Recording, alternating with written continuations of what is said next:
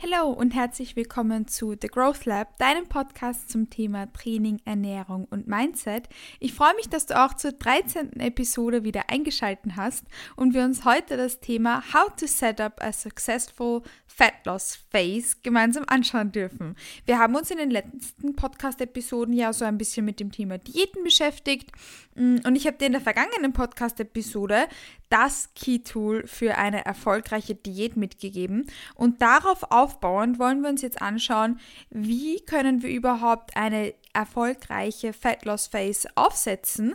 Wie können wir da so reinstarten? Und welche Punkte sind da wichtig, dass wir uns im Vorhinein überlegen mm, und die ich dir da mitgeben möchte, damit du deine Diät auch sinnvoll beginnen kannst und da dann eben auch erfolgreich und sinnvoll durchführen kannst da gebe ich dir so ein paar Keypoints mit. Und da dient diese Podcast-Folge so als kleines Cheat-Sheet für dich, wenn du da dann irgendwann mal nachhören möchtest oder einfach, wenn dich das Thema interessiert. Entweder weil jetzt vielleicht für dich eine Diät ansteht oder weil du ein paar Inputs sammeln möchtest, wie du das in Zukunft machen kannst. Ja, genau dafür ist diese Podcast-Episode da, damit ich dir so ein kleines Cheat-Sheet im Podcast-Format mitgeben darf. Denn grundsätzlich ähm, macht es vollkommen Sinn und es ist wirklich, wirklich wichtig, dass man sich schon im Vorhinein überlegt, wie man eine Diät aufsetzt und wie man diese Fat Loss Phase gestalten möchte. Denn du weißt wahrscheinlich, es gibt verschiedene Arten und Weisen, wie man Diäten kann. Und wir hier in The Growth Lab promoten die Idee und den Ansatz, dass man eine Diät so macht, dass man sie zwar so kurz wie möglich hält, aber trotzdem Parameter wie Flexibilität etc.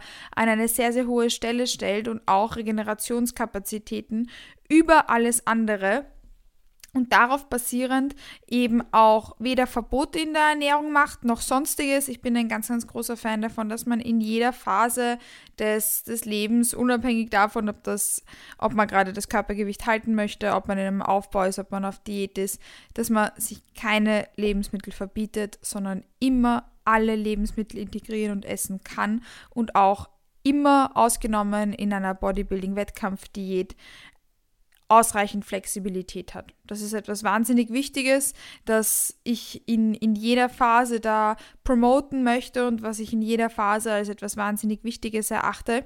Und das ist so mein Ansatz, wie ich eine Fat Loss Phase gestalten möchte, sowohl bei mir selbst als auch bei Kunden und bei Kundinnen.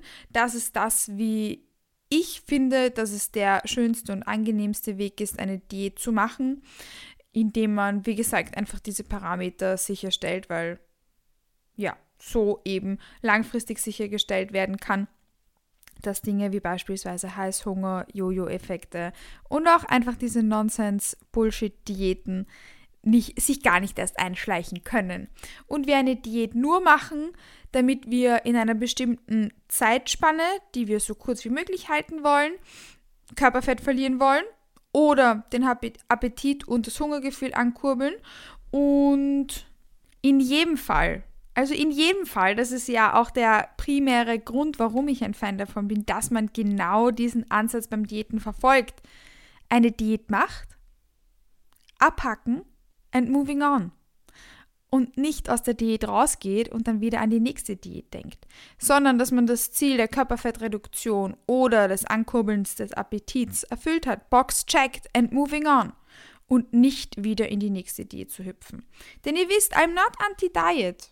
I'm not anti-diet, aber ich bin anti-Diät-Spirale und genau deshalb ist dieser Ansatz für mich ein wahnsinnig schöner, weil wir, wie gesagt, unsere Diätbox ticken, können und einfach weitermachen. Einfach weitermachen und nicht schon zu Diätende an die nächste Diät zu denken. Aber wie gestaltet man jetzt so eine Fat Loss Phase, wie ich sie gut finde und wie ich sie promote und wie setzen wir die denn auf?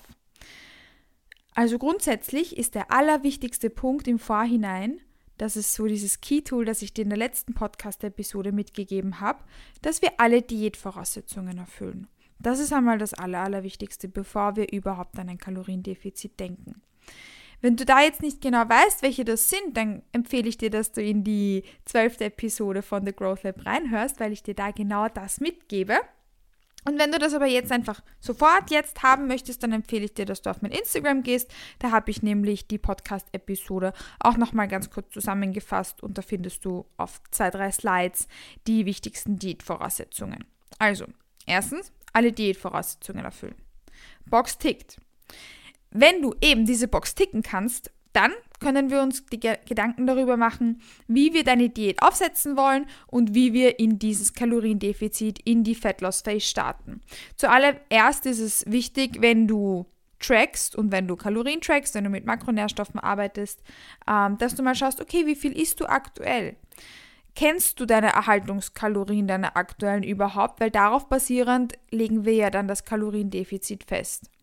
Wenn du noch nicht weißt, wie viel du aktuell isst oder wenn du nicht wirklich weißt, ob du gerade in einem Überschuss isst oder sogar vielleicht aktuell eher in einem Defizit isst oder vielleicht gerade auf Kalorienerhalt isst, dann empfehle ich dir, dass du mal zwei Wochen dich so ernährst, wie du es normalerweise auch tust und da jetzt weder mehr noch weniger isst, sondern einfach ganz normal isst, wie du es normalerweise auch tust und da mittrackst und dann schaust, okay, wie viel Kalorien habe ich jetzt zu mir genommen, welche Makronährstoffe habe ich zu mir genommen und was hat mein Körpergewicht so gemacht.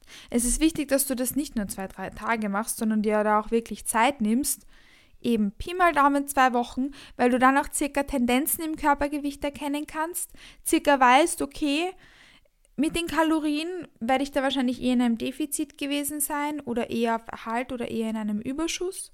Und darauf basierend kannst du dann die Erhaltungskalorien circa schätzen.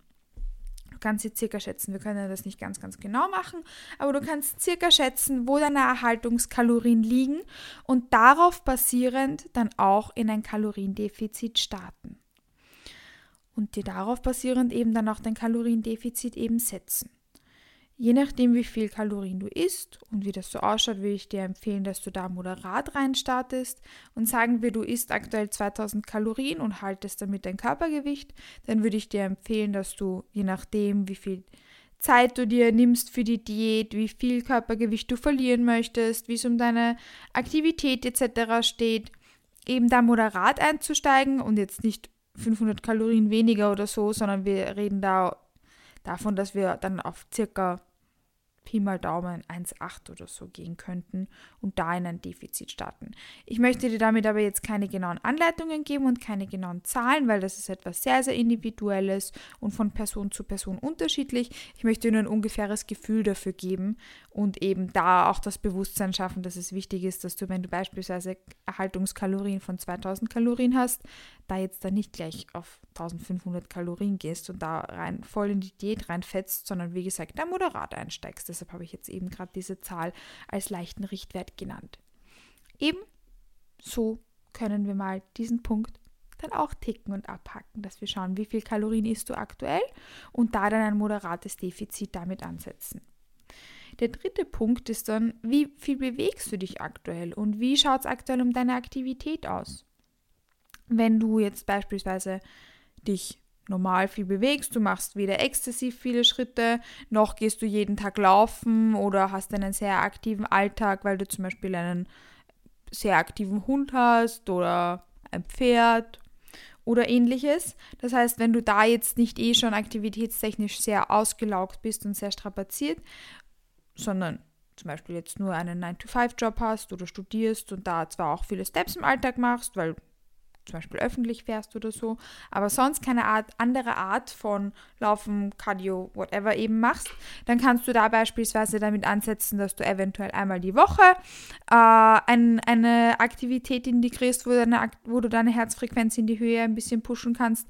Wurscht jetzt, ob das Radfahren ist oder Cross-Trainer oder einen schnellen Spaziergang, irgendwas, damit du deine Herzfrequenz ein bisschen pushen kannst. Das heißt, wenn du Zeit und Lust hast und eben da die Regenerationskapazitäten könntest du ja damit beginnen, dass du zum Beispiel einmal die Woche Cardio integrierst ähm, und eben deine Steps trackst, damit du schaust, dass wo du dich da circa einpendelst, weil das so zwei Tools der Aktivität sind, die wir eben im Kaloriendefizit steuern können, damit wir nicht nur mit den Kalorien cutten müssen, sondern eben auch die Aktivität als weiteres Tool nutzen können. Deine Aktivität kannst du natürlich auch anders tracken. Als nur durch Schritte tracken, durch einen Fitness-Tracker oder durch dein Handy. Du kannst beispielsweise dir auch vornehmen, dass du aktuell jetzt eben beispielsweise immer öffentlich in die Arbeit fährst und dass du dir vornimmst, okay, ich weiß, ich will jetzt abnehmen, ich bin im Kaloriendefizit, ich möchte meine Aktivität auch ein bisschen höher nehmen und dass du dir dann zum Beispiel vornimmst, dass du jetzt jeden Tag, wenn du in die Arbeit fährst, zwei Busstationen früher aussteigst, ähm, damit du dann nochmal eine Viertelstunde mehr spazieren gehst am Tag und dass du das auch so als Parameter oder als Tool siehst. Das heißt, du musst deine Schritte nicht ganz genau tracken. Du kannst das auch anders machen. Eben beispielsweise, dass du dir dann das Fixum vornimmst. Okay, ähm, ich steige jetzt zwei Stationen früher aus und gehe dafür dann eben eine Viertelstunde spazieren. Oder dass du dir eben generell in, in irgendeiner Art und Weise das Ziel setzt. Okay, ich gehe zum Beispiel meine Standardrunde jeden Tag dann am Abend noch einmal spazieren. Oder ich gehe eben eine Viertelstunde oder so am Tag noch zusätzlich spazieren, damit du da eben noch zusätzliche Aktivität akkumulieren kannst. Wie gesagt, da musst du ja eben nicht nur deine Schritte unbedingt tracken. Am Anfang wollen wir diese Karten aber nicht gleich ausspielen. Ich glaube, du hast es jetzt eh mitbekommen. Ich habe davon geredet, dass man slowly but steady höhere Aktivität integrieren kann und da die Aktivität eben leicht erhöhen aber nicht zu sehr und nicht zu exzessiv. Wir wollen nicht, dass du von heute auf morgen fünfmal die Woche Cardio machst und 15.000 Schritte am Tag oder fünf Stunden am Tag irgendwie versuchst da dir noch zusätzliche Steps zu machen, sondern das sind Karten, die wir nicht allzu früh verspielen wollen und auch Stresskapazitätskarten, und Anführungszeichen, die wir nicht zu früh verspielen wollen, sondern die wir anderweitig nutzen und wollen. Das heißt, schau, dass du von Anfang an die Aktivität jetzt nicht gleich ins Nirvana pusht, sondern das als, als Karte und als Tool in der Toolbox siehst, dass du ja noch zu einem späteren Zeitpunkt der Diät adden, adden kannst. Vielleicht musst du das gar nicht. Vielleicht funktioniert die Diät so auch schon super und es läuft alles nach Plan und du kannst deine Boxen ticken und erreichst dein Diätziel, ohne dass du jetzt beispielsweise nochmal 15 Minuten Spazierengehen extra draufhauen musst oder ohne dass du überhaupt mit Cardio beginnen musst. Vielleicht brauchst du diese Karten gar nicht. Wie gesagt, das ist nämlich erstens ein Tool in unserer Toolbox, als auch ähm, Stresskapazitäten, die wir da nicht zu früh irgendwie ausnutzen wollen, sondern die wir uns eben als Tool in der Toolbox behalten, die wir eben anderweitig nutzen können und auch wollen. Das ist etwas wahnsinnig Wichtiges. Und zusätzlich, was auch so zu meinem Approach dazugehört, ist natürlich, dass wir auch weiterhin brav unser Krafttraining machen. Ähm, zwischen zwei bis vier, manche Athleten und Athletinnen machen fünf, je nach Trainingsplan, je nach Trainingssplit, je nach Zielen etc reicht vollkommen. Wenn dich das interessiert, ähm, ein bisschen genauer, wie viele Sessions wer macht, habe ich auch schon mal in der Podcast-Episode. Mehr ist nicht immer mehr gesprochen, das heißt, da kannst du gerne reinhören, wenn dich auch das interessiert. Ähm, wenn du beispielsweise zwei Full-Body-Sessions die Woche hast, ähm, kannst du deine, deine Krafttrainingsboxen da genauso ticken, wie wenn du zum Beispiel Push-Pull-Legs Upper-Lower trainieren würdest oder wenn du Upper-Lower Upper-Lower trainierst oder wenn du Upper-Lower Full-Body trainierst, das heißt, das ist wurscht, ähm, zwischen zwei bis fünf Sessions, je nach Athlet und Athletin und nach Zeit etc ähm, sind vollkommen genug und mehr brauchen wir auf keinen Fall. Und auch wenn wir uns eher in die Richtung fünf Trainingseinheiten bewegen, ist es besonders wichtig, dass wir da auch wirklich mit einem guten Trainingsplan arbeiten, mit einem sinnvoll durchdachten Trainingsplan, ähm, weil, wie gesagt, wir da einige Parameter sicherstellen wollen. Aber das wird jetzt in dieser Podcast-Episode arten. Das heißt, ähm, da möchte ich dir nur mitgeben, mehr ist da in dem Fall nicht mehr. Schau, dass du jede Muskelgruppe zweimal die Woche trainierst, da deine Krafttrainingsboxen tickst und und wie gesagt, zwei bis fünf Sessions sind vollkommen ausreichend. Fünf machen eher schon sehr fortgeschrittene Athleten und Athletinnen. Ähm, weil, wie gesagt, auch das so, so etwas ist, das, sind, das ist ein Training, das ist etwas wahnsinnig Wichtiges und das wollen wir nicht dazu, das wollen wir nicht als Diät-Tool nutzen. Das Krafttraining ist für uns kein Diät-Tool, das Krafttraining ist für uns vieles. Das ist für uns ganz, ganz vieles, aber definitiv kein Diät-Tool. Und wir wollen es auch in der Diät nicht zu einem Diät-Tool machen, sondern einfach nur sicherstellen, dass wir weiterhin ähm, unser Training machen, aber es ist kein Diät-Tool, weil Training ist nicht da, um Kalorien zu verbrennen. Krafttraining ist nicht dafür da, dass wir es als Diät-Tool benutzen. Das ist nur etwas, was ich dir mitgeben möchte, dass wir trotzdem weiterhin eben schön unser Training machen können und dass wir das nicht beginnen, als eben Diät-Tool zu verspielen. Sonst ist das eigentlich schon das, wie wir eine erfolgreiche Fat Loss Phase aufsetzen können. Was ich dir in dem Fall aber auf jeden Fall mitgeben möchte, jetzt weißt du ja, wie du deine Kalorien ermittelst und wie du da am besten in ein moderates Defizit startest und auch wie du mit der Aktivität umgehen kannst, wie du die zu Diätstart ansetzen kannst, wie du damit beginnen kannst. Was auf jeden Fall auch wichtig ist, im Laufe der Diät, wo ich jetzt gesagt habe, wir können weiterhin unser Training machen, es ist aber kein Diättool, ist das Anpassen der Kalorien. Das ist nämlich etwas, womit sehr, sehr viele sehr, sehr rasch und sehr, sehr häufig vorgehen und auch schon nach, sagen wir, nach drei Tagen merkst du auf der Waage noch keinen Unterschied und zack, cutten dann viele schon die Kalorien. Das wollen wir nicht machen. Wir wollen das so objektiv wie möglich halten. Wir wollen das Anpassen der Kalorien allerfrühestens nach einer Woche machen. Das heißt, dass wir maximal einmal pro Woche Adjustments bei Kalorien und Aktivität machen. Das ist so, als würdest du einen Check-in machen. Im Coaching checken meine Kunden und Kundinnen einmal die Woche bei mir ein. Das heißt, sie machen einmal die Woche so ein Resümee, wie ihre Woche gelaufen ist. Natürlich hören wir uns auch unter der Woche mit Trainingsvideos und Fragen und, und an Anliegen ähm, via Telegram. Das heißt, sie haben 24-7 meinen Telegram-Kontakt und wir stehen da unter der Woche natürlich auch in Kontakt. Aber es ist wichtig, dass man sich einmal die Woche hinsetzt und wirklich ein Resümee zieht, wie ist die Woche halt wirklich so ganz grob verlaufen. So überblicksmäßig, was ist gut gelaufen, was ist nicht gut gelaufen und objektiv beurteilend, wie haben sich meine Parameter entwickelt, wie geht es mir mit, der Stress, äh, mit meinen Stresskapazitäten etc., dass man sich die wirklich für eine ganze vollständige Woche anschauen kann und darauf basierend dann schaut, ob man eben Adjustments bei Kalorien und Aktivität macht. Das ist nicht mal wöchentlich notwendig, auch nicht in einer Diät.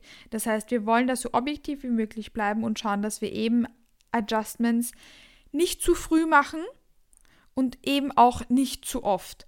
Wenn du dir damit schwer tust, dann kannst du dir das so vorstellen, als ob du bei dir selbst einchecken würdest. Das heißt, wenn du keinen Coach hast, dann könntest du ja dir einen fixen Tag vornehmen, sei es der Montag, sei es der Mittwoch, sei es der Sonntag, wo du dich hinsetzt und wo du versuchst, so objektiv wie möglich zu beurteilen, anhand von deinem Körpergewicht, der Optik und auch anderen Parametern, denn wir arbeiten nicht nur mit dem Körpergewicht, das ist nicht unser einziges Tool und nicht unser einziger Parameter, dass du darauf basierend dann schaust, okay, solltest du eventuell ein bisschen weniger essen oder solltest du eventuell eben 15 Minuten spazieren gehen am Tag etc. integrieren, damit du den Diätball weiter am, am Rollen halten kannst. Wir reden da von, beim Kalorienkürzen übrigens über kleine Drops. Wir wollen nicht von heute auf morgen dann 500 Kalorien weniger essen oder so, sondern wie gesagt, little and slight moderate Drops machen. Je nachdem, in welcher Phase du deiner, deiner Diät du dich gerade befindest, können das auch zum Beispiel mal nur 50 Kalorien oder so sein. Also wir reden da wirklich über kleine und moderate Drops und wollen da nicht voreilig exzessive Mengen an Kalorien kürzen, ähm, weil wie gesagt, wir dann ja wieder in ein falsches Diätdenken kommen. Das heißt, ähm, wir schauen, dass wir da uns slowly but steady weiter vortasten, haben verschiedene Tools in der Toolbox, die wir nicht zu früh ausspielen wollen und wie gesagt, mit denen moderat und objektiv umgehen wollen.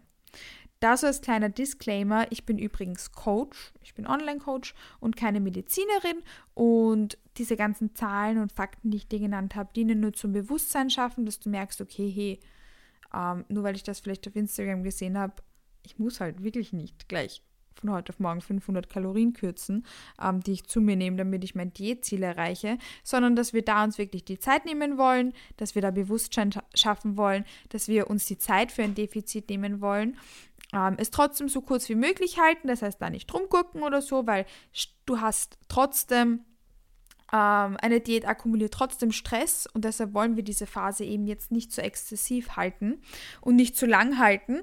Ähm, aber wie gesagt, dass wir da von moderaten äh, Anpassungen und Adaptionen reden und nicht von heute auf morgen irgendwie 500 Kalorien kürzen oder jeden Tag Cardio machen müssen oder so, um unsere Aktivitätsziele zu, äh, um unsere ähm, Diätziele zu erreichen. Entschuldigung, weil ich mitbekomme, dass genau das manchmal auf Social Media ein bisschen rumgeht. Und genau deshalb, wie gesagt, dient es zum Bewusstsein schaffen, dass wir das definitiv nicht machen müssen.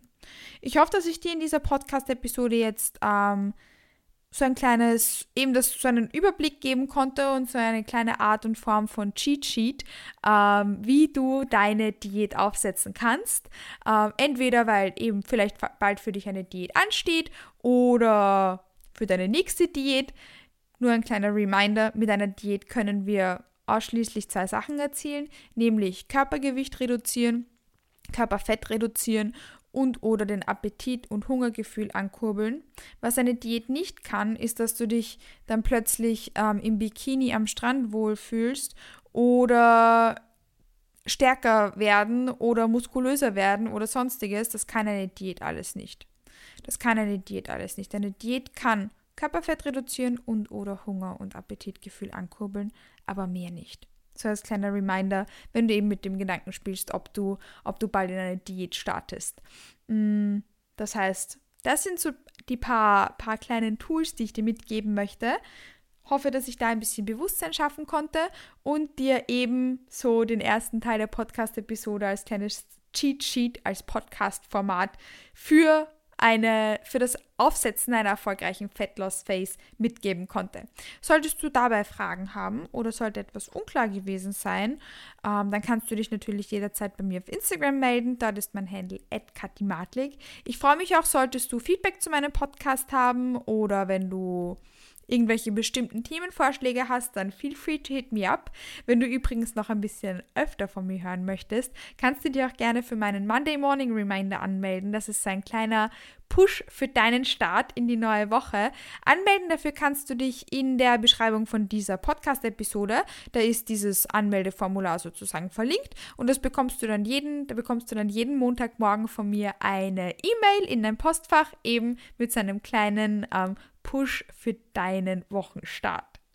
Ich wünsche dir, wann auch immer du diese Podcast-Episode anhörst, noch einen wundervollen Tag, einen wunderschönen Abend, Mahlzeit und solltest du irgendwie, ja, eben da Fragen haben, dann feel free to hit me up und slide gerne in meine Instagram-DMs. Ich hoffe, dass dir die Podcast-Episode gefallen hat und wir hören uns in der nächsten. Bis bald!